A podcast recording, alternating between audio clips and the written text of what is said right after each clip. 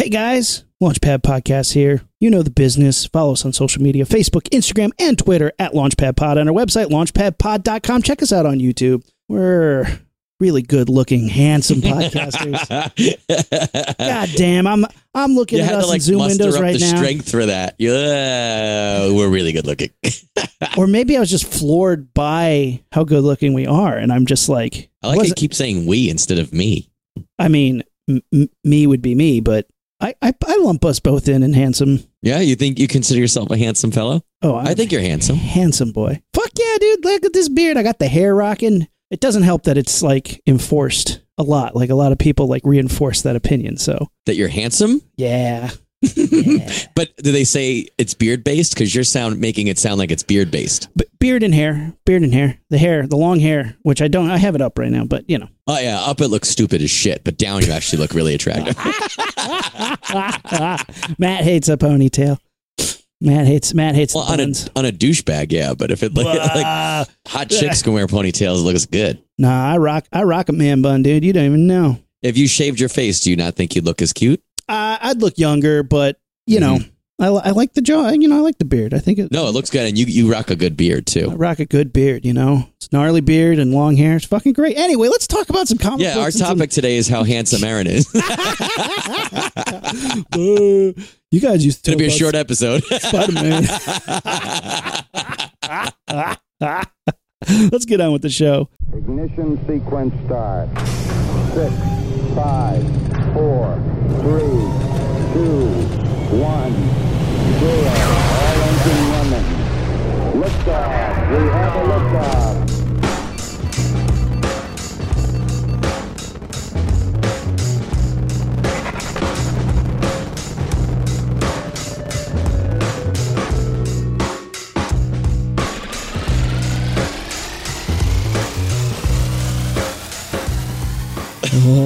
Welcome to Launchpad Podcast. I'm Aaron. uh, Matt, Matt, we're doing. You know, we haven't just sat down and talked about some movies in a while. We've we've had no, some we've been busy. We've some had an agenda lately, Yeah. huh? We've had a lot of lot of people on, big people, small people. My dad. Yeah, We've had you know a lot of topics that we've been meaning to get to that like we you know did some research and you know like worked on today's just been more of like a kickback what have you been doing what have you been up to what have you been reading what have you been watching Yeah, man. Well, Kate and I have been on a 90s kick. Now, let me explain this because, you know, we grew up, we were born in the 80s, but grew up in the 90s. But a Sure. lot of 90s cinema, we were too young to see. mm, And then when we were old enough to like study film, like when I went to film school, they weren't talking about 90s movies. like the That's 80s, fair, yeah. the 80s were just dipping into film school as like, okay, we can talk about the 80s now. Like literally this past year, t- uh, Turner Classic Movies had like some 80s films on their list and people are like, ah, Scandalo. And it's like, guys, they're good movies. Like how, like how old does a movie have to be before it can be considered right before a you can be considered a classic Yeah, Wha- what, like- year were you born 84. okay so i'm 82 so two you're you're like my sister's age you're two years younger Right, but I'm sure the same goes for you. There's a lot of cinema in the 90s where you're like, I don't give a shit about hackers, and nobody's going to tell you that hackers is good. sure But you watch hackers and you're like, wow, this is so tragically 90s and MTV, Mm-hmm. but it's actually really a lot of fun. Not a good movie, but like a slice of the 90s. Because here's what's happening in the 90s MTV has come out, so everything's like going like a 1000000 Mm-hmm. miles a minute, zipping at you, super in your face. The music's pumping.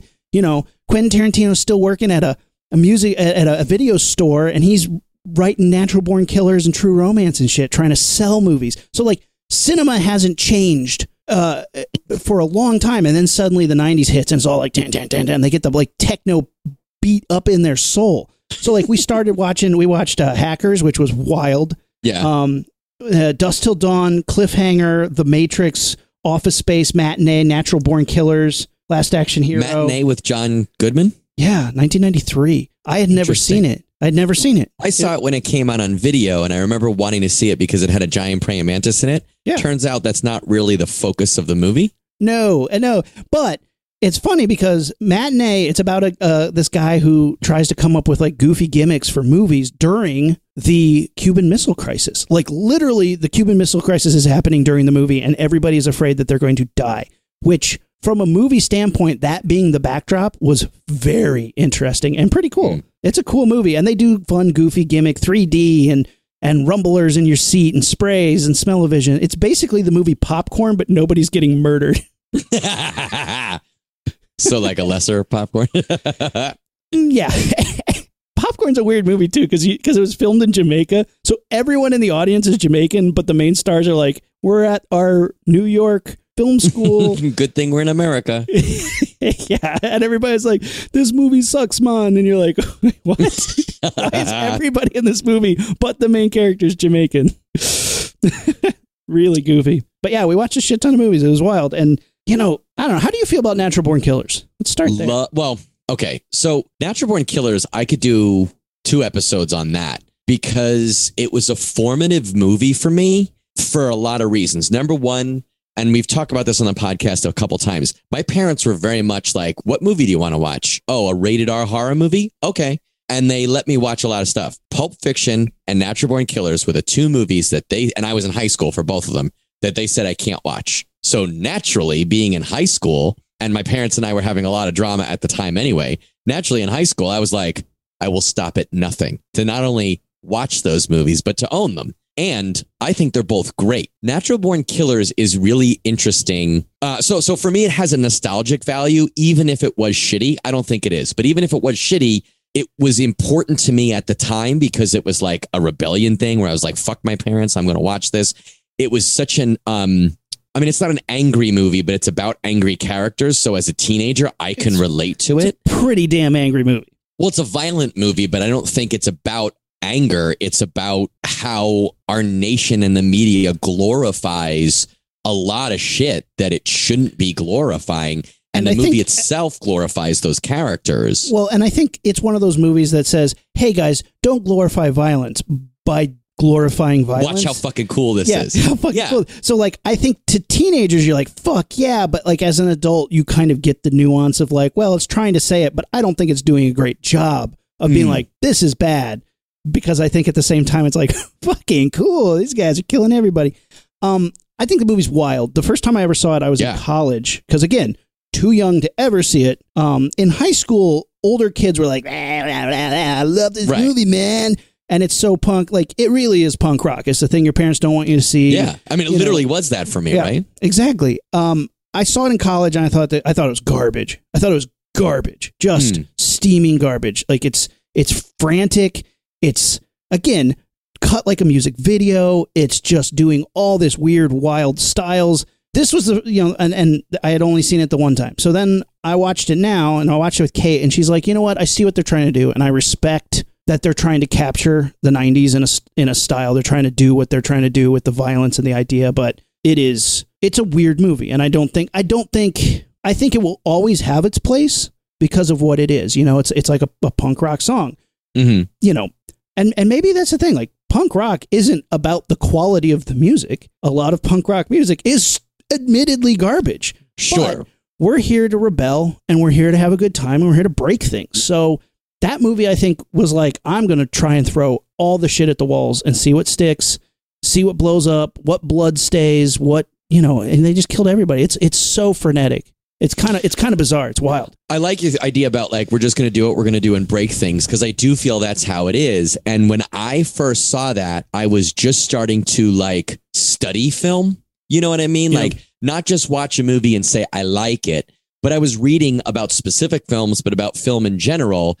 And when you watch that, there's so many, many different pieces that don't necessarily fit with the other ones. Like the first scene, they're in a diner and he ends up shooting at a waitress and you're almost like an over the shoulder of the spinning bullet POV and it like stops right in front of her for a second and then kills her. And it's like, why, why was that a choice? Right. Yeah. And then like later on, when you, uh, do the flashback to when Mickey, you know, rescues Mallory from her family and her abusive father and stuff. Played it's by like Rodney. Dangerfield. Yeah. But yeah, but it's like this weird sitcom thing. Right. And you do all these different things. There's a lot of interesting music choices and lighting choices and camera choices. I believe he shot on shit out the multiple types of stocks. Yeah. Yeah, yeah, a lot of rear screen projection 16 and stuff. different types of film. And it's like I I think as a kid who was in love with film, right? Like I still am, but then it was like this beautiful film, not the not Natural Born Killers per se, but film was like this beautiful thing that I was just starting to learn about and understand that like your choice in camera angle influences how I interpret a scene, I as the audience, right? And watching that on that movie, I think there was a lot of examples where it was like, this is how like he's using a gel on this light for a reason. Yeah. The rear screen projection is for a reason. And I thought that was so cool and so interesting. And the fact that it was so far from the normal conventions, you know what I mean? Any other director at the time, including Tarantino, were to make that movie. I know Tarantino like wrote and produced it, but if he directed it, it would be made differently.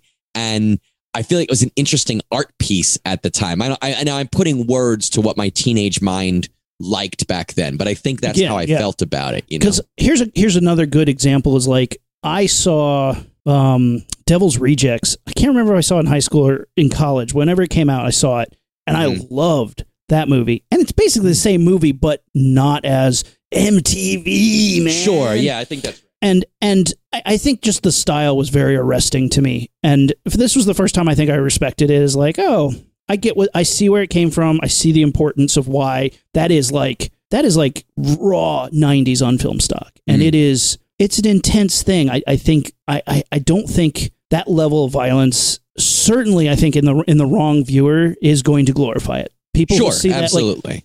because you know people who say that you can't be affected by movies or like video violent video games aren't harmful that's bullshit it's just also what are you going to do about it it's it's most people are fine so is this guy is this one idiot gonna but like i think there's a lot of kids who watch that movie and are like fuck yeah But you and I think, up. like you said, you could make that argument about The Matrix. You could make that Sure. argument about Gladiator. You could make that argument about, But- dude. No joke. Kent hit me with a metal pot the other day and said, "Not the mama," and I was like, "That's hysterical." You're not allowed to do that though. You know, like. But I also think like there, I have a, I have a parental responsibility to describe to my son that that is fake. Yeah. That is on TV. It's silly on TV, but we don't do that in real life because it can hurt. And he clearly thinks that that's a funny. He wasn't trying to hurt me. He thought it was funny to emulate the baby in dinosaurs. and I That's was like. I was like, first of all, what a reference to pull because we hadn't watched the show in weeks, and he remembered it. Um, but yeah, no, now now next he'll be burning Barney because he saw it on Beavis and Butthead. But at least I'm culturing my kid by making him watch cool shit. but I, just, um, I don't think anybody has the context ready for natural born killers i think that's it's just Hmm. It just rocks rocks your world and makes you just i- i- if it, it's either going to amp you up like a fucking rock song, you know, like I said, punk rock, or repel you. Sure, and I, think I can. It's one of those that. movies that I Yeah. understand. Like I understand why moms groups didn't like it. I understand why religious groups didn't like. it. I understand why people didn't like it. Yeah. Um, I haven't seen it in a couple of years, but I it'd be interesting to test this theory again. But I feel like if you made that movie today, whether it was the same movie or something similar, pretty much no matter who you got to play, and I think um, the Joker, the movie Joker, is a good example Yeah. whoever played it would just relish the role of being crazy so hard that it would ruin it for me. And I don't remember the last person I saw, last actor I saw in a movie that was crazy and effective. I think right now, most and a Joker again is just the first example, and it's a I great mean, what example. about what about the Joker that was good? The the Dark Knight Joker was pretty that was good crazy. too. Yeah. But I feel like that was good. He did a good job. He played crazy and he leaned into it, but he leaned into it as part of the character. I feel like Joaquin Phoenix and Joker did a good job, but it was like the, the portrayal itself, in my opinion, was self indulgent to the point where it wasn't as good to me. I think if it was dialed back just a bit, it would have been more enjoyable. And I feel like I've seen so many movies lately, both shitty and good, where the actor slash directors are just like, all right, you're crazy. And they're like, well, I'm crazy. The Jared I- Leto Joker was crazy like that. but like that's, I mean, that was, I think that was written that way. But I feel like if you were to make a movie right now about two star-crossed lovers who were murderers, serial killers that got glorified, it would be so extremely portrayed. Whereas I feel like um, Juliette Lewis and Woody Harrelson are so effective in that movie. They are fucking scary, I think, because at any given moment, they're just killing a room full of people for literally no reason. And I feel like they don't do such an such a over the top job of portraying those characters that it in the movie it makes it credible and it makes it scary for me. I, I will say this though. they are that over the top. The movie out over the tops them, so they seem normal okay. compared to like. So you know, you got Woody Harrelson being like, "I'm crazy, dudes." Well, the whole thing is he's the cool killer, and she's the one who gets kind of hot under the collar. Like she'll get amped up and you know start stabbing guys over a jukebox. Sure, sure. But like the movie is so dialed up around them to like not even 11. We're talking this movie's dialed up to 20 with all the Mm. weird camera shit and stuff. So they do seem relatively calm and normal. When I, I, I, I think if you remove the noise of the movie, they'd be very over the top and weird too. It's Interesting. wild. It's wild. And you have um, Robert Downey Jr. as a as an Australian. Super weird. oh, Tommy yeah. Lee Jones is in there. Like it's just full of wild cameos. It's a bizarre movie, man. Uh, it- it's fun to check out, but again, oh, Tommy Lee Jones. Fuck, I completely forgot about. He's the warden, right? He's the warden, yeah. Uh, filmed at a real prison, and they had to lock it down because it incited a riot that everybody was so amped up about the movie. So it's just like, oh my god, crazy! It's a crazy movie, and Oliver Stone's one of those crazy directors to do that. But you're right. If they did it today, I mean, it, it, it- again, it- there's I don't think there's anything like it that that's that's this Yeah, that's interesting. amped up. Yeah, I'm May- trying to maybe think what I would Crank, think. maybe Crank Two is is this amped up, but not as mean. because it's got like an aura and an energy to it. Like the movie Yeah. creates that in the audience. You could tell it was probably like you said, if there's a fucking riot, but it it felt like that. It was probably that way on set. Like it was Yeah. probably not the most comfortable movie to work on at times, right? I think some of those scenes to shoot would have been fucking just intense. You ever like you've been on movies? I've been on movies where people are being tor- like in the movie are being tortured, Yeah. and sometimes it's just stupid and over the top and fake. But sometimes like you can feel the energy of the actors, both the torturer and the torturee, where it like it almost is uncomfortable. I would imagine Natural Born Killers would have been a lot of very uncomfortable. Well, there's a scene where they walk through a bunch of rattlesnakes, and they're like, "Oh, we just shot it at night, so it was cold, and they weren't as um yeah. active." And it was like you're watching this scene, and snakes are like biting at their boots, hmm and you're just like, "That would have been a very intense scene to like film around." hmm Holy shit! I can't imagine. I can't imagine. Then they have to go. They break into a farmer, or they go to a pharmacy that has some giant weird mural on the wall, and everything, Everything is, is green. neon green lit. Yes. Yeah, like to me, like as a kid watching that, I was like, why would a pharmacy look like that? And they made. I understood that they made that choice cinematically, Yeah. and I thought that was so cool to study that art to me, and it was so much to study in one movie. But now you And also, now, it was like glorifying did violence. yeah, it glorified violence. Nowadays, if you did it, people would be like, "Party jails, what a loser!" like, what is this? What is this film school crap? But that's the thing; it inspired so many. Like, I mean, Pulp Fiction and this movie, like Quentin Tarantino's early oeuvre, inspired so many filmmakers. Oh, for in sure, yeah. the early aughts and the late '90s, and literally everybody would just was obsessed with that in college. I mean, Mhm. Boondock Saints uh, to a lesser degree, but like they all glorified the fuck out of violence and made Sure. it really cool. It's, ba- it's bananas. Well, it's interesting because you could you could it would be fun to do an episode or a discussion about like glorified and or verse stylized, right? Because I feel like you Sure. said Boondock Saints and you take Natural Born Killers, both of them do glorify violence. I think almost every action movie does, Mhm. but they also are very stylized violence. You know what I mean? Natural Born Killers is an uncomfortable style. Boondock Saints is like fun, right? Nobody worries Yeah. that he fucking shoots the cat. Nobody worries about any of the murders in that because they're vigilantes and it looks fucking cool. yeah. You know? What? What? I mean, and again, it's completely down to that tone. Natural Born Killers is mean from the beginning to end. Sure. Yeah, yeah, yeah. It's mean, and I And think like, I think that's it's has a lot of fun. supposed to. You're supposed to be like, I am uncomfortable by this. And you're supposed to be like, this is fucking real. Like Yeah. when there's a serial killer or a school shooting or something like that, it becomes this phenomena, a media phenomena where it becomes it's not even what you're watching and learning and, and interested in is not even what was happening. It's the the you know the surrounding situations the, the circus yeah and it it feels that way and it it's it's interesting because because we also we watched a movie um just for funsies. We watched um uh, kung fu hustle was one. It's not really a 90s movie but we watched it. It was fun. Mhm. and like that movie's super violent but it's basically a live action cartoon kung fu Right. movie. Right. so like how how is that line? How do you find that? And it's all in tone you know it's all in tone Yeah. and and you know the matrix consequences, right? I think Yeah. if there's if you don't see consequences in a movie, it's not as big a deal, right? Sure, and and that's the weird thing about natural born killers is you see a lot of consequences, but then they outskirt them and kill everybody anyway. Right. Which is fucking wild. What a fucking wild movie.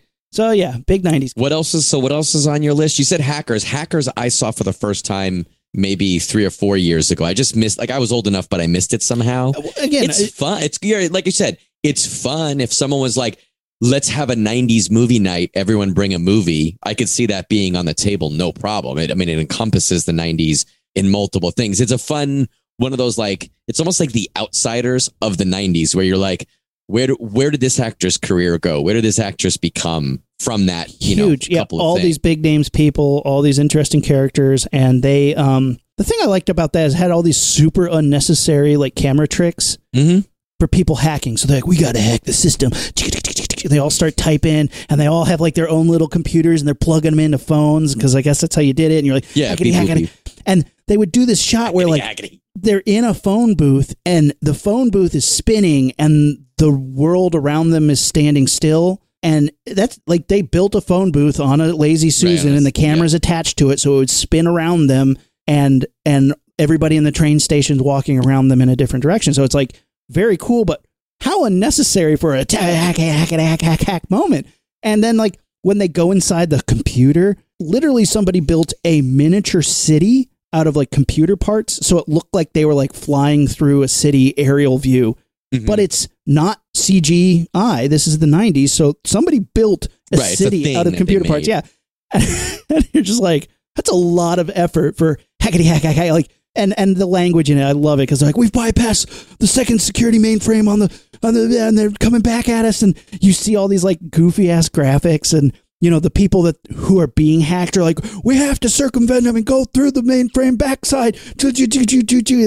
It's just so goofy, but I loved it. It was fun, you know. Well, you bring up an interesting point about that city having been made because the 90s as a decade, right, is pretty much and not to be not to say that computers and visual optical effects weren't in place because they certainly were. But like the 90s were the last time where when you saw something, you could be reasonably sure it existed. Yeah. It was real. Someone made that. And there's a ton of movies that you could watch, especially fantasy, sci-fi stuff, and a little bit of horror, where you're like, whatever I just saw, that happened. They made that. That was a real thing. And some of it looks great. Some of it doesn't look good. Some of it, you see what they were attempting. And I think through the lens of time, it looks bad. But in the 90s, nobody cared or nobody would have shat on it then because Yeah. it was all you had. But it's uh, it's almost like what you said about Tarantino and um, I forget who else you said, Kevin Smith, but I don't know if you said him, but Ke- like those guys were making movies then. And, and I think you and I, being a generation behind them, were like, we can do this. We can make movies. We can work on movies. When you see a zombie movie and you see like a bitch and machete effect, you know that they did that on the day. It's fucking exciting. You know what I mean? Even if you don't want to make zombies for a Yeah. living, even if you don't want to work in film for a living, it's cool to think that they did that. Now, I think when you watch something amazing, you don't have that how do you do that feeling because you know how they did it. It was probably computers, which means nobody's. boop. I think we're not Yeah. thinking that anymore, right? Right. I, I don't look at Thanos and go, man, Mhm. what an awesome suit. Right. I go- Someone did that. Yeah. Okay. Right. It's there. Beep, boop. And I know, and I know that's a shit ton of work. Motion Right. capture, animation, modeling, texturing, lighting. That's a fuck ton of work and it takes a lot of people. But there's something about that. And then when you see uh, Tim Curry and I Am Legend with those horns, and you're like, that's Not a I am costume. legend. Legend. Legend, legend, yeah, yeah. You see him in the, as the devil in Legend with the giant horns and the whole costume. And you're like, holy He was like shit. that on the day. Yeah. That is that is a costume. That is a monster. Holy cow. And and that's difficult, but there's two movies that come out in the 90s that change all of it. And it is Jurassic Park 1993 and The Matrix 1999. And after that nothing is the same. Jurassic Park and The Matrix changed the game because people suddenly were like, "Oh, computers are a tool." And The Matrix made like action style. People ripped that shit off for the next decade and Jurassic Park proved that you could create a CG animated creature and have it be believable. And then from that point on, people are like, "We're doing that. Let's do that. That worked." Jurassic Park did it, and they're like, "What? That's ILM. They've been doing it since the '70s." that wasn't you, jackass. That was ILM. yeah, ILM's been working on that shit since the '70s, and the fact that they were able to pull out, so like, you suddenly get a rash of crap CGI. Sure. Yeah. you yeah, know, yeah. like horror movies. Like I'm, I can't. I keep going back to the Faculty, which Mhm. not a bad movie. It's actually a really good movie. But the CGI in it is Yeah. atrocious. But you know, it's like what you had at the time. It was the Yeah. best you could afford. Slash, some of the technology, like the best Yeah. technology at the time, was not necessarily that that that that much better. Jurassic Park was great, but Jurassic Park was also made by one of I would say the best filmmakers in history, but certainly the best filmmakers of like our time. Right? Spielberg is one of the best filmmakers. Think of how much practical shit they used. They used the CG when they needed it, when they Yep. couldn't do anything else. That was the best way to do it. Still had a opposed to just like, three-story let's tall just do it. T Rex. Yeah, Right, yeah, still yeah, built yeah. the T Rex, and the T Rex still did shit. And then Yeah. You know, and then they had to they had to work hard to blend the real and the fake and make it work. And I don't Mhm. think people put that level of care anymore. And like I said, that goes back to my point where when you watch Mhm. Jurassic Park, there are scenes where you're like, I think that was a practical raptor head that they had on set. And there's another one where you're like, that's a guy in legs. And there's another one where you're like, I think that was a CG, but it might have been a puppet. But you're not really sure. Or at least you have a wonder. And I think that wonder creates wonder and enjoyment. Whereas now, like when you said Thanos, how many characters are like from the shoulders down or from, you know, from the cowl out are a makeup, but the face is CGI. But Yeah. because the face is CGI, I think our minds inadvertently kind of write it all off as like, oh, that's CGI. And you're not even thinking about the costumer who did that fucking arm. You know, I guess the lab guys who made the armor, the costumer Yeah. who put the armor on somebody. You just write the whole thing off as like, oh, it's it's you know that character was CGI. Even when there's practical elements that really have a lot of work going into Well, them. and then you just see a picture of Robert Downey Jr. in the gray pajamas with tracking marks all over, and they're like, "Oh, Iron Man CGI." But it's like, Right. no, Stan Winston Studios Right, built they built a suit of armor. Right. And yes, there is quite a bit of CGI when he's flying, when he's doing this, and like when he's landing and transforming, and they do it all the time. They just replace the costume, but somebody still has to design that and build that. Mhm. Um, you know, and, and CGI definitely. I, when I saw Blade Two 16 times, um, that movie put the wonder of CGI in my mind. How did they make those vampires turn into fire and dust and crumble? Like that Mm. blew my mind. And I wanted to figure out how they did that. I mean, that that was really what set me off on like keeping digital in my back pocket as something to come back to later. But I think now it's so omnipresent that you know, it, like you said, it, it just we just assume that it's fake and move on. And it also kind of sucks for that too. Like we're crazy off topic, but like even shitty CGI, a lot of work went into that. A lot of people worked hard to do stuff. and if CGI, I think see, I think at least the our generation and older would rather see practical stuff than CGI, whether it works or not. I don't know about kids younger than us because maybe they grew up with CGI, but I think that if you and I watch, let's say, a, a dinosaur movie that has a not super, super amazing puppet in it, we will forgive that faster than if it has not great CGI. I think we condemn that a lot harder, a lot faster because of our generation. Our I, when I worked for the Chiodo brothers, um, one of the Ed Chiodo told me he says, "Look, it doesn't matter how shitty the puppet looks, your mind knows it real. It's real, and no matter Mhm. how good the CGI looks, your mind knows it's fake." And I think that's true. And I think we really shit on CGI hard when it's bad or even when it's not good. Even if it's not bad, like not Blade 1 bad, you know, it's like not good. But like even those things, a bunch of people worked on that, worked really hard, put a lot of work. And just to get that to that level took so much work. Yep. But it's kind of hard because CGI, maybe because good CGI looks so good that like anything less than that, your mind is automatically like, stupid. Well, Suspension of disbelief ruined. there, I guess I guess it's because this, here, here's here's a hypothesis. Mm. There's no reason in a lot of people's minds for CGI to be shitty. You have a computer; it's unlimited resources. Right, right, you right. don't have the time. Like a puppet costs money, and a puppet you have to sculpt, and a puppet you have to build. I can understand why a puppet might be shitty. I couldn't build a puppet, but people just assume that a computer should be perfect. And I think computers are expected to be perfect, which is ridiculous because even if I'm not doing CGI, I'm just doing a spreadsheet. My computer's a piece of shit. So, like, I mean, come on, let's give us some credit here. But, but I don't think people realize you're still doing the exact same things you would do if it was practical. You're just in a digital space. Right, You work still- on a computer. like, somebody still has to sculpt the monster. right, right. You don't just type the word dinosaur on the Yeah. computer and it spits out Jurassic Park. And Like you got to fucking make things, different angles. You got to make structure. Like for the dinosaur, you got to make a skeleton, right? You got to make an armature inside. You got to put a skin over it. You have to color and texture that skin. You have and, to light you have to skin. hand animate it. You Right. have to animate it, and you know, yes, the computer can help you. There's motion tracking. You can have a person act like a dinosaur and they're walking through, and then you mo- mo- uh, you can animate it like a like an old cartoon, but in 3D.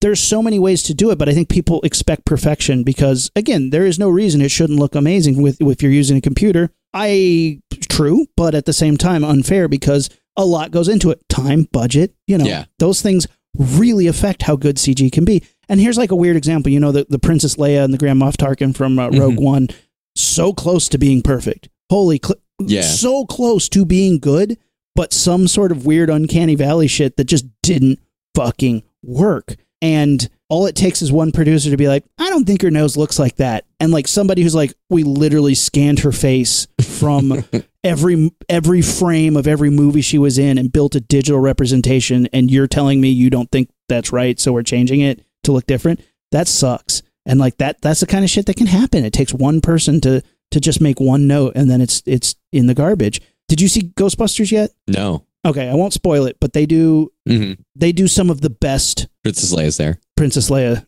I've ever seen. Yeah, they do the best posthumous CGI I've ever seen. It's amazing. They do a That would be cool as shit. Is if the end of the movie, um, Yoda and Obi Wan and Leia appear as Jedi ghosts, and then they're like, I dig it. Um, yeah, Ghostbusters was, Ghostbusters was awesome. They did a great job. "Good." I heard it was good. I'll get. I'll get there. Yeah. Um. All right. So Uh, '90s, '90s movies, '90s kicks. I'll have to think now. What are some good '90s movies to to throw your way if you haven't seen them? I thought you were going to say shit like Clueless and Can't Hardly Wait. I watch Clueless too. I mean, it's fun. It's stupid. Clueless it's fun. is Clueless. Yeah, it's, it is what it is. I remember seeing that in theaters because that was like when Alicia Silverstone was like hot, hot. yeah, yeah, yeah. And I remember watching it a couple years ago. Now, a couple years ago, I had already seen it multiple times. I had been through film school. I'm a grown man. I'm watching it with Amanda, and she, dead serious, turns to me and explains the irony of the title to me. And I'm like, I get it.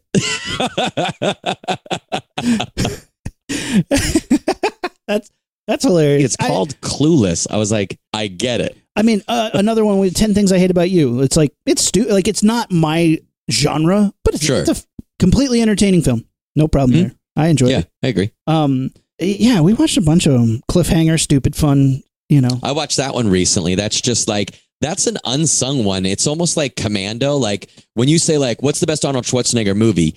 There's so many A lists that you think about. it's so hard. Commando has never gotten the um the the recognition that Terminator or Terminator 2 or Predator has. Yep. But like that is if you said I only had I can only watch one, you know, stereotypical action movie, Ooh. I think I'd point you towards Commando because it has everything. it's also because I don't think it's like a top tier like blockbuster action film. It fits better in the VHS '80s action. Me. Sure, I think yeah, you're right. It it, it it's got that vintage idea about it. Whereas Yes. watch Terminator, even Terminator One is a little too polished, kind Like, of. yeah, and they're glossy Yeah. shit. And like, you Yeah, know, yeah, yeah. I love, I love Total Recall so much. One of one Mhm. of my favorite sci-fi Arnold Schwarzenegger movies. But like, where does that fit in his oeuvre other than being fucking awesome?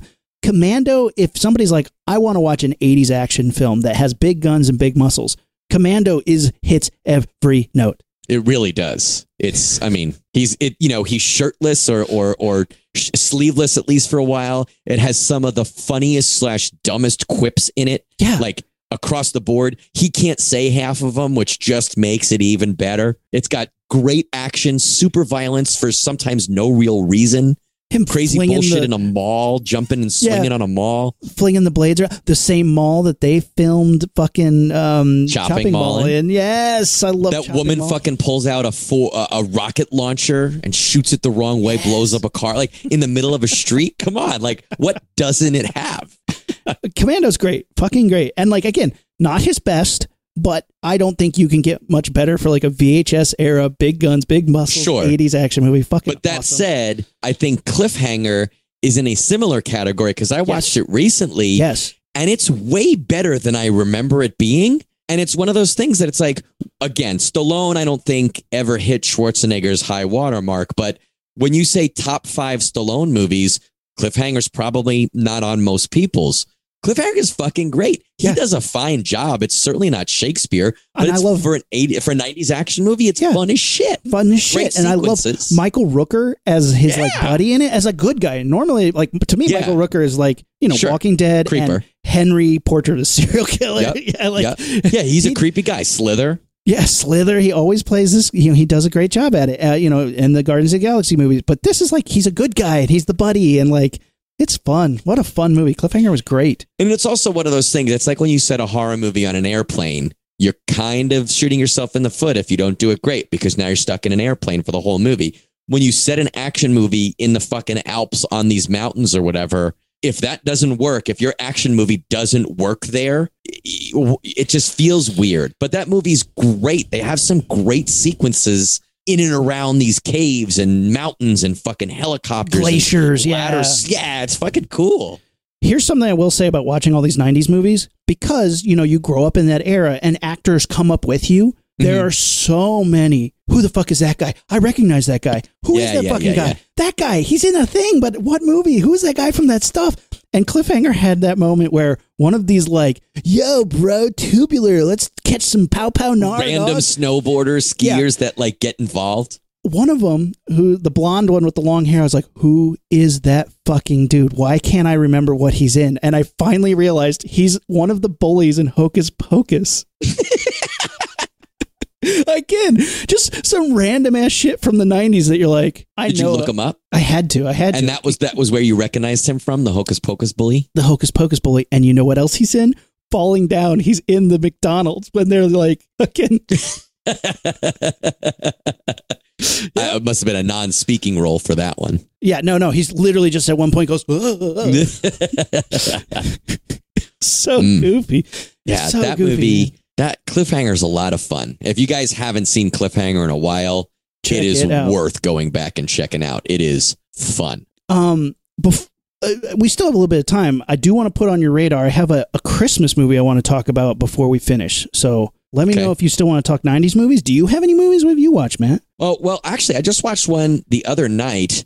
That actually, I watched two the other night that I would talk about horror. Uh, 1976, Alice, Sweet Alice. Have you seen that one? The creepy girl in the rainbow with the creepy mask. Yeah. Yeah, pretty. That's good. one of those movies that this is at least the fourth time I've watched it. And I never kind of remember it. And then I'll always be like, I haven't watched that in a while. Let me throw it back in.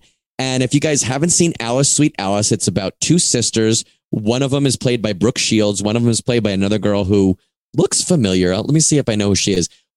The Brooke Shields sister is like the beautiful young sister who um, is like a, a great girl. Everybody loves her. She's having her communion and she's murdered in the church. She's uh, burned to death, choked and burned to death in this little box. Yeah, it's gnar. It's, And- it- it's pretty gnarly of a murder. You, it's not very graphic, but You don't In- see it, but then like gnarly. someone looks in and like they, it's like almost like a toy box in the church, and they open it and you don't see inside, but all this fucking smoke billows out. I think you do see a burned corpse at one point, but it's it's it's it's tastefully done, but it makes it more brutal feeling. And everybody thinks it's her sister because they have this raincoat and this like creepy little um woman mask, like one of those like very translucent but like almost opaque mask that has makeup on it Yeah. and it totally hides your face. Everyone thinks it's this creepy sister who has been treating her shitty for the beginning of the movie, and we've heard this sister is up to nonsense, Alice. So Alice kills, uh, I think the other sister's name was Karen. And there's like the police are looking into it, the police are blaming her, all this other creepy shit. The there's an aunt that's blaming her. Why why wasn't she sitting with us during the communion? Where was Mhm. she?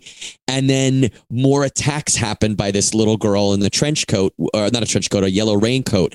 And it's it's a big it's a like a, a, a murder mystery. Like as the movie goes on, there's different things that happen that make it look like it's the girl, but also she's saying it wasn't her. She finally takes the lie detector test and says it was the dead sister who was doing it. And the lie detector comes back truthful. So you're like, well, what what is going on here now? And uh, it's a really good movie. And if you haven't seen it, pause it because I'll spoil it in a second. But don't listen if you don't want it spoiled. Do you remember what the ending is? it, it was like their nanny or something. It was like some weird old lady who was like an old lady in the church Yeah. who seems to be in love with the father and also loves the church so much. He had given the the young girl at the beginning a special necklace from the church, and the old lady didn't agree with that. She thought the mom was a whore and all this other stuff. So it, it really is kind of thinly put together at the end. It's not. I don't think it's a great aha moment, except someone is murdered and they pull the mask off, or she pulls the mask off, and it's this old lady, and you're like, what the fuck? I remember that. That is like it's supposed to be an aha, but it's more like an ah. What the fuck? Well, what, then you're like, well, like I gave it the aha, and then I was like, but what was the reasoning again? And it's not really explicitly explained, and it's not really strong, but it's interesting because they do one or two red herrings, and there's this weird fat guy character. He, gets is killed. Creepy. Oh, There's a he's so couple creepy, really yeah. good stabbings, and it's like brutal. It's not excessive, but it's a really good movie. The killer, this little girl in the in the yellow rain slicker with this weird face mask. It's pretty scary, and the fact that you don't know who it is and it could be a kid. I mean, they're pointing towards a kid. They even point towards a cousin who's another kid for a while. It's pretty good. Good performances all around. Um, has a really good 70s sl- not slasher film, but thriller, I guess I would say, because it doesn't feel like a slasher. It, It feels doesn't more like feel a like a slasher. It doesn't even really feel like a horror film, but it is yeah, more creepy. suspense. It's suspense and creepy and a mystery. Like, woo, it, it it falls into me like a like American giallo, you know, that giallo sort of vibe, Italian horror film sort of. okay, yeah, yeah, I would say that, and I guess a lot of Ameri- a lot of '70s slashers and not threat slashers, I guess again, but like thrillers and suspense. It's kind of proto like slasher. that. Because here's what makes it like proto slasher is there's a somebody in a mask and a costume killing. Sure, sure. Whereas like if it wasn't, it'd just be a murder movie, which would be like a mystery thriller. But like the reason I it definitely falls into that proto slasher genre is because of mask and mask knife and somebody's you know. See, and I'd almost costume. say it's interesting. I'm thinking about slasher. Would you call Psycho, the original Psycho, a slasher?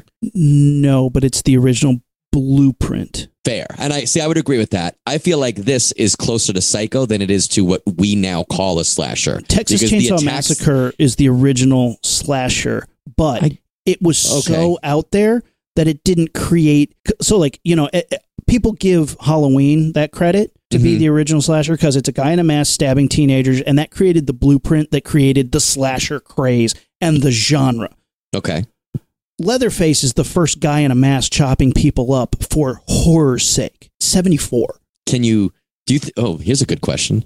Do you think a knife is essential for a slasher? Like, is a chainsaw too excessive of a weapon for it to be a slasher? Um, I mean, maybe that's why he didn't land slasher. But again, people didn't call Black Sabbath heavy metal. Sure. I, yeah, I guess they, you're right. They Yeah, are yeah, the yeah. prototype of he- Right, heavy right. metal. Yeah, I Like, guess if uh, I guess if you're the first one, you're not called that, right? The second Right. one is called that. Interesting. Well, I would think I think Alice Sweet Alice is more like Psycho because the kills kind of happen, or the kills and the the, the maimings and stuff happen out of nowhere. Like they build towards it. You as the audience usually know something's going to happen, but there are a couple times where like out of nothing, this character Stab, comes stab, out and starts stabbing, Yeah. and that's what happens in Psycho. Whereas in in Halloween and in Texas Chainsaw Massacre, there's like chase scenes where mm-hmm. people are running, and I think that's a very important part of the slasher. So I kind of agree with you that Psycho is a, a blueprint, and yeah, I got you're Well, right. I think this is a good way to frame this. One. Think about this. They all come from Ed Gein. Texas Right. Chainsaw Massacre and Psycho are all based on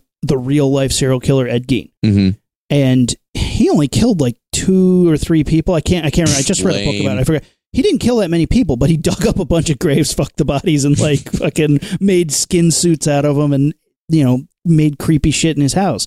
Like, holy shit, that's fucked up. And he has inspired, you know, that whole that whole thing, Psycho Mm. for his because he was obsessed with his mother and had her body, and then Texas Chainsaw Massacre for wearing the skins and all that shit. Right, right, right. Wild, wild. But I think Halloween is the first one to do. Hey, we're going to do this thing, guy in a mask stabbing teenagers, and everybody right, right, went, right. "Holy shit, we can do that!" And it created. It, it was the blueprint that created and it, the genre. I wouldn't. I wouldn't de- debate that. I think that's right. And again, like Um, people people say that like Black Christmas is an, is a proto slasher, and it's like yeah, but he's not stabbing anybody. He's like putting bags over their heads and stuff. Does he stab some people? I don't know. Like he stabs someone in the eye with the little unicorn thing, doesn't he? Yeah, the you're little- right, yeah. You're right. You're right. you're That's right. that's on my. I'm like savoring that. Mm. I'm gonna watch that. This. I mean, I almost watch. I pretty pretty much watch it every year. I can't But- wait to watch. I love Black Christmas. I can't wait to watch it. Um, I want to get into Christmas movies. Can I can I briefly bring up because I don't want to get too far away from it? Tales from the Crypt, Demon Knight. Yeah. Fuck yeah, you can. That movie's so goddamn good, dude. So that goddamn movie to me is almost like a budget Dusk Till Dawn. There's so many commonalities between the two, but I I saw that in theaters. It's fan fucking tastic. Great and- practical effects. And it's such a fun movie. Talk about a fun '90s MTV movie. Yes. That's what that is, man. Go So- ahead. Go, give me a, give me your thoughts. You have Billy Zane as this hot fucking demon. I mean, I'll give it The to him. The best character he's ever, ever played. played. Billy Zane is this and the movie starts it's two cars chasing down the street and one guy does a like a hard skid and um it's it's what's his name uh who is The who's bad guy from Die Hard 2. it's the bad guy from Die Hard 2 um what's his fucking name why can't I remember his name Good prepping. Good prepping. yeah is it William Sadler yes it that is. sounds right. William Sadler he's in Shawshank Redemption he's Yeah, in The yeah, yeah, Mist, he's in Die Hard 2 um he's Death in Bill and Ted's uh Mhm. Yeah, yeah, Journey. yeah. He's death in the Bill and Ted movie. Yeah. Anyway, so he hard skids in the car, stands out with a shotgun, aiming at a car driving full speed at him. Boom, boom, boom. The car explodes into flames, almost knocks him over, and Billy Zane just walks out of the fire. And he's like, he is this smooth talking demon who's just hilarious. Like, I think he's really funny in the movie. And uh, William Sadler runs to this shitty uh, motel where all these people are holed up inside and they all have like secret wants and desires. So when the demons show up and he's like, I came to get something you stole from me. And he's like, Well, I'm not going to give it to you. And the cops show up and it's this whole thing. And they start assaulting the motel. And William Sadler has this vial with like blood in it, the blood of Christ. And he's like sealing off the doors with a magical barrier so the demons can't get in. Which the- I think is such a cool idea. yeah. So then um, Billy Zane as a demon starts tempting people to like, you know, betray your friends and, and I'll let you live. And every single person in it like has a different reason to maybe be betrayed or not or whatever. And it's super fun. It's super violent, really bloody. All these awesome practical effects, bunch of characters that you'll recognize. Jada Pinkett Smith's in it. And I just think it's so good. The demons are really cool. They look fucking great. They all have like that backward edge stilt legs, you know, Yeah. like like uh, goat leg. Yeah. They look so fucking good. it's it is an awesome movie. A bunch of hey that person, oh that person too, Mhm. that guy's in it. I love it. I love it so much, dude. And it was super fun and just one of those movies I don't think got enough credit ever because the Tales from the Yeah. Crypt was never that good. Tales from the Crypt has a huge nostalgia factor for me. I love Tales from the Crypt, but like it was never that good. It never elevated to the point that you were like. Well, I think it was like the people shit." that loved it loved it. It was a good cult show, almost Yes. like a cult movie, midnight movie, but a show. But it, and I it- think it had budget. You know, it was never that big budget, and to see show? that level, yeah, to see Oh, it that level sure. was fucking Yeah. awesome. But when you, that's the thing. When you, I think if you like the show, you're going to fucking love the movie. Bordello of Blood, which was the second Tales from the Crypt movie, I didn't think was as good. It was fine, but it wasn't as good. This movie is just like the show amped up a full letter grade. The, like you said, the, the, the makeups are great. The practical effects are amazing. The violence and the action is really cool. Billy Zane's, I mean, there's a couple other characters. Jada Pinkett Smith plays a really cool, badass chick. There's a couple other characters that play Dick Uncle Miller. I mean, his fantasy is the best. Yeah. Um, but Uncle he gets a bunch of topless chicks. Willie, oh, Willie, Willie, Uncle Um, Willie. But Billy Zane's character is like, where's the spinoff for that movie? He plays like a hick human, you know, a demon in human form. And he just plays like this, this baller cowboy who's just fucking over the top on purpose. And he's the only one doing it. But it just sells it so well to like, what would a cocky ass demon who's never been beat yeah, act like, right? he and it's doesn't give a so- fuck. Tongue in cheek funny, right? He does such a great job. He seems like a car salesman who wants to go home. Yeah, he literally is just like, I'm going to sell this car. I don't even care, but I'm running out of time, so we got to speed this up. Come on, baby, let's make a sale. Like he's fucking great. And What did you say? William Sadler's is the yeah, William Sadler. I can't. he does a great job too because Great. he is almost always that guy and he's almost always second or third in the cast. He's, you know, one of the top two to three characters in this movie. He's the protagonist for pretty much the whole movie. He's the guy who knows what's going on. He's the guy that both to the other characters and to the audience explains to us what's happening. Um, I give him good action stuff. Like he plays a badass in this, and he does badass it with a shotgun and a vial of Christ's blood. Fucking awesome. And so then when they like get into like the meat and potatoes of what's happening, he has this big flashback where he was like, I was in World War One and this guy like grabbed me. He's like, I'm gonna die, but the darkness is coming and now you have to carry the torch. And it's like you this dude basically grabs him and they have this like mind meld transfer where like he sees the blood of Christ collected in this vial. And if Mhm. you are the owner or if you are the protector of this thing, like you will live forever. And then when you die, you have to put your blood in the vial and it gives Right. you the power to fight the demons and keep it going. And it's like, that's crazy. Cool. And, and, and the way they show it is really cool. Like him going through history and Right. time. And it's, ah, what a Isn't there a kid movie. in the in the hotel too who turns Yeah. into a demon? They kill him, Shitty little kid. Yeah. And they kill him. Yeah. but he dies, right? He gets killed. Yeah. Awesome practical monster. awesome. Yeah, kid gets fucked up. Yeah. It's also, it's full of good moments. It's, It's a that's a fun movie. That's one of those movies. It's good to watch by yourself. It would probably be good to make jokes and stuff through, like Shitty Movie Sunday. But if you watched it with a bunch of people, you would just have more like, "Whoa, oh, that was awesome!" More Yeah. than like making fun of it. You're not really going to make fun of it. You're just going to enjoy the shit out of it. and and it does a great job because it starts off with this bitchin' car explosion, and just when you're like, they better do something, a cop gets his face punched in, like Yeah. Oh, that's right. the fuck in, and and I I was like, they, they did a great job of just amping it up from there on out, like from that point on, like the movie's nonstop baller. It's pretty much one of those movies that like I just wish it was longer. Like if you said Matt, you could change one thing about this, I would say make it three hours long. Like I don't. There's nothing else about Where's the sequel where Jada Pinkett Smith is fighting more demons? Like. Sure. they set it up that more demons are coming, and Jada Pinkett Smith is is here to fight demons now. Show me that. Give me more of that. She gets on a bus, right? And she Yeah, she gets the on a door of bus, the bus, and then she seals the door, and the someone bus tries stops. to get on, and he says, "Oh, I'll wait for the next one," and he just starts whistling the Tales of the Crypt theme, right? Yep, and some different different cowboy bad guy. Yeah, Awesome. awesome, It's fucking cool. Yeah, Yeah, that's one of those movies that's like, why aren't more people talking about that? it just got. I, I think it got skipped over because people were like, "Oh, Tales from the Crypt's that cheesy show on late night HBO." Yeah, it is, but they made a movie and it's fucking Yeah, it's fucking great though. Like for what it is, it's great. I, lo- I love Tales from the Crypt. Like, come on, but like, I I understand people are like, eh, not my thing. Fine, if it didn't hit you when it did, like. I don't know if I could get into Tales from Crypt now. Like rewatching it, it's a little tough. But when I was a teenager and we had HBO, that was that was awesome. Especially the episodes with toplessness, you were like, "Oh yeah." yeah, it hit everything. It gave me nudity and horror movie stuff. Awesome. Thanks, Taylor. There's the there's some I love those. There's some So really good. good. ones. It'd be interesting though, like if I could somehow take my mus- nostalgic glasses off and watch an episode, not remember what I watched it the first time as a kid, not remember the ambiance of the show watching it as a 12 year old, but mm-hmm. just watch it straight now. Would I enjoy it or appreciate it as much, or does the nostalgia make up a lot of that?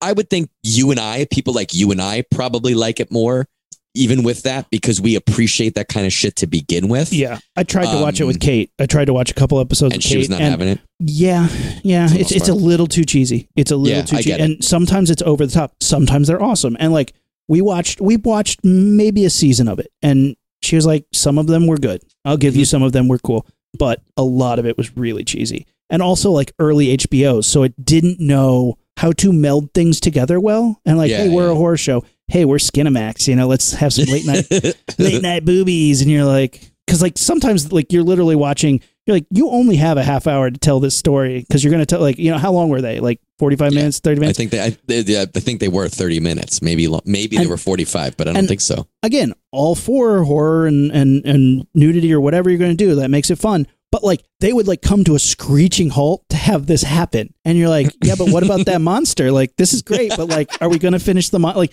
you're you're messing Don't up get the me flow wrong. of the I love me some boobs, but at the same time, yeah they're like screech I get that. I get that. because they didn't know how to keep a story going You want to see monster deliver. boobs? That's your that's your ultimate show If right there. Combine it together. This would be perfect. You got to watch Mausoleum. Monster boobs with little monster faces on them. Yeah, yeah, yeah, yeah. I saw it. I saw it. I watched it when we talked about it. So good. Um, do you got any Well, more? hit, movies? yeah, hit me with some Christmas. Hit me with All some right. Christmas. So we're getting into Christmas, and we're getting into Christmas movies, and we're getting you know some of my favorite. I love Christmas movies, and probably my favorite Christmas movie is A Christmas Story. Mhm. Um, it, it's I, I think it's so good, captures that magic of a child thing, and and a great era. Has a has a very cringy scene that I wish wasn't there, but that's okay. The rest of it is fantastic. Um, Which one is cringy? The the Chinese get- food scene? Yeah. Oh, I was going to say when the kid gets murdered and gang raped, but no, no, no, no. you know that scene. No, Mhm, no, no, mhm. no, no. There's a horribly cringy um the the Chinese food scene that is not necessary. You can cut a piece of that out and it would have been fine. But whatever. Anyway, uh, of its time, I suppose. But a new movie just came out called Eight Bit Christmas.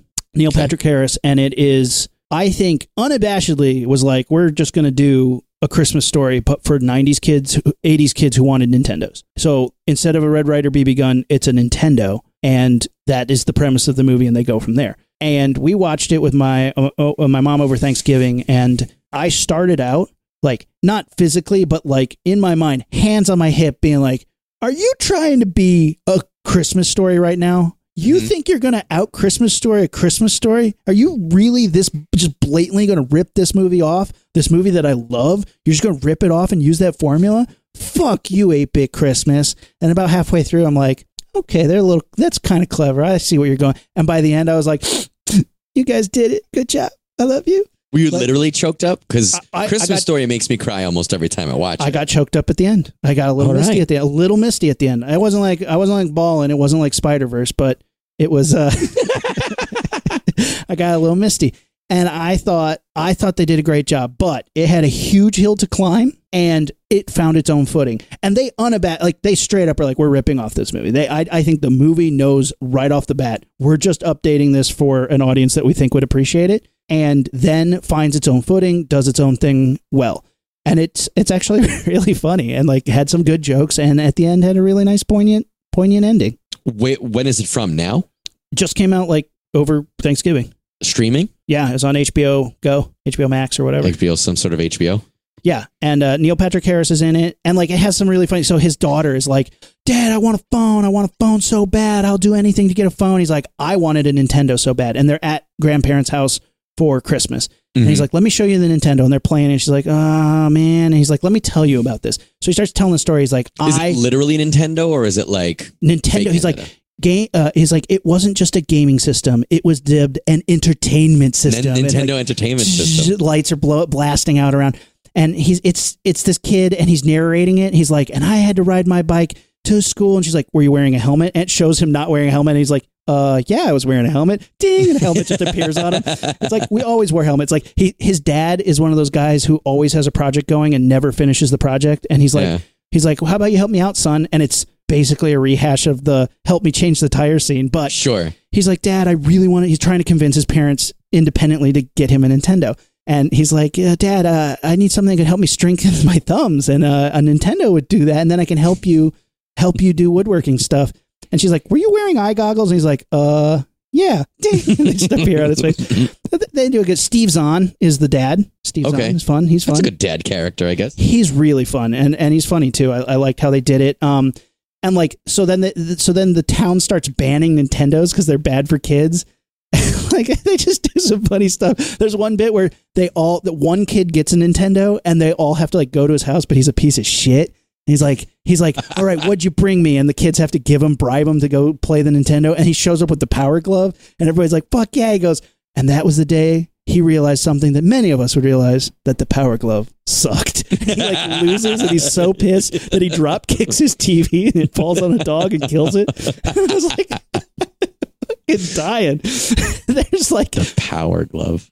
and like it's full of these like funny beats and like again full of the dna from a christmas story you know in a christmas story that kid who's like i like the wizard of oz Yeah. I like the I Tin-" like the Tin Man. that's a character in the movie but he's like there the whole time they have a character who's like lies constantly and they're like everything he says isn't true which is kind of funny but then they have to figure out how to uh, get a nintendo it's super fun And you, it said it's HBO hbo yeah I, and, and, it's current, so that H it- they've now ma- like have now marred together the boobs and the comedy yes in an Steve acceptable way for you. It doesn't come to a screeching tits. halt.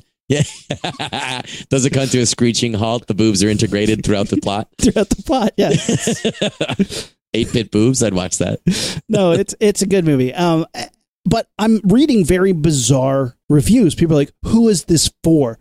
The jokes are for children, but the nostalgia is like for adults. And I'm like, "Yeah, that's who it's for. It's for adults who have children." Yeah, isn't like isn't that what Chris most Christmas movies, at least in the last fifteen years, are about? A lot of people can't seem to understand the vibe, and they're like, "It's just ripping off a Christmas story." Yes, I think it knows it's doing that. They're not trying to fool us. Yeah, I, I, I think I think literally it's like a Christmas story for a new generation is literally the tagline for it. And and okay, so if you think it's rip, did did you think they did a good job? There are a lot of movies that are ripoffs of other movies. Did they do a good job? Is it still entertaining? So I, I think it did a great job, but it's the reviews are all over the place where people don't seem to understand who it's for. People in their 30s and 40s with children. That's who it's for specifically. So Do you the think the people writing those reviews are like a lot of Genesis players? Yes. Like, Sonic forever! Baba Booey, Baba Booey, Sonic forever! I'm a Sega Saturn guy. like, oh, and then there's some asshole be like, PC forever. He's like just playing with the big floppy disk, like click, click. While you were all playing Super Mario, I was playing Zork, okay?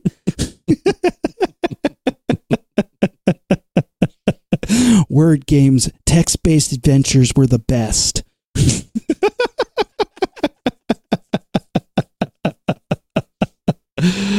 My God. Oh, ridiculous. so yeah, check check that out, guys. Let All me know right. what you think about that. I, I would like to hear other people's opinions. I think some people will probably be like, "Pfft, sucked, but I think some people will be like, you know what, pretty good.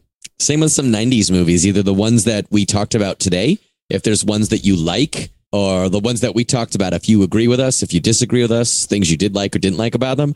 Um, we clearly did, we, we weren't doing an episode about 90s, even though we spent a lot of stuff. But what are some, I guess, suggest to Rumi, what are some 90s movies that you would suggest that are Yeah. important to that decade or just fun? Yeah, yeah. I'd love to hear what 90s movies were we missing? What were the gems that you thought were worth checking out? There's a lot of garbage, but I think there's some good ones in there too. Uh, let us know. Social media, Facebook, Instagram, and Twitter at Launchpad Pod, and our website, launchpadpod.com, and then YouTube. Big shout out to new listeners. We've had an influx of new listeners, so we appreciate everyone who is sharing the word and spreading the good news of the Launchpad podcast. I hope you're taking us traveling, guys. We love to hear when people are like, I survived four hours in a car with my in laws listening to the Launchpad podcast. I love hearing that. People who take us on long plane flights while they're traveling over the holidays. That's always fun to hear. That's roomy. I like the opposite. I like when you're like, uh, you guys fuck my Christmas up because I played you in front of my in laws.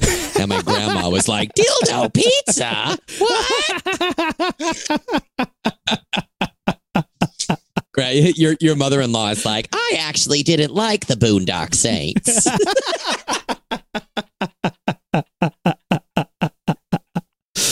She, she, she's like natural born killers. What a bunch of film school rejects. You should listen to some, watch some Truffaut and then come talk to me. she's shitting on your film choice. God. She's like, I bet you had a Scarface poster on your dorm room wall.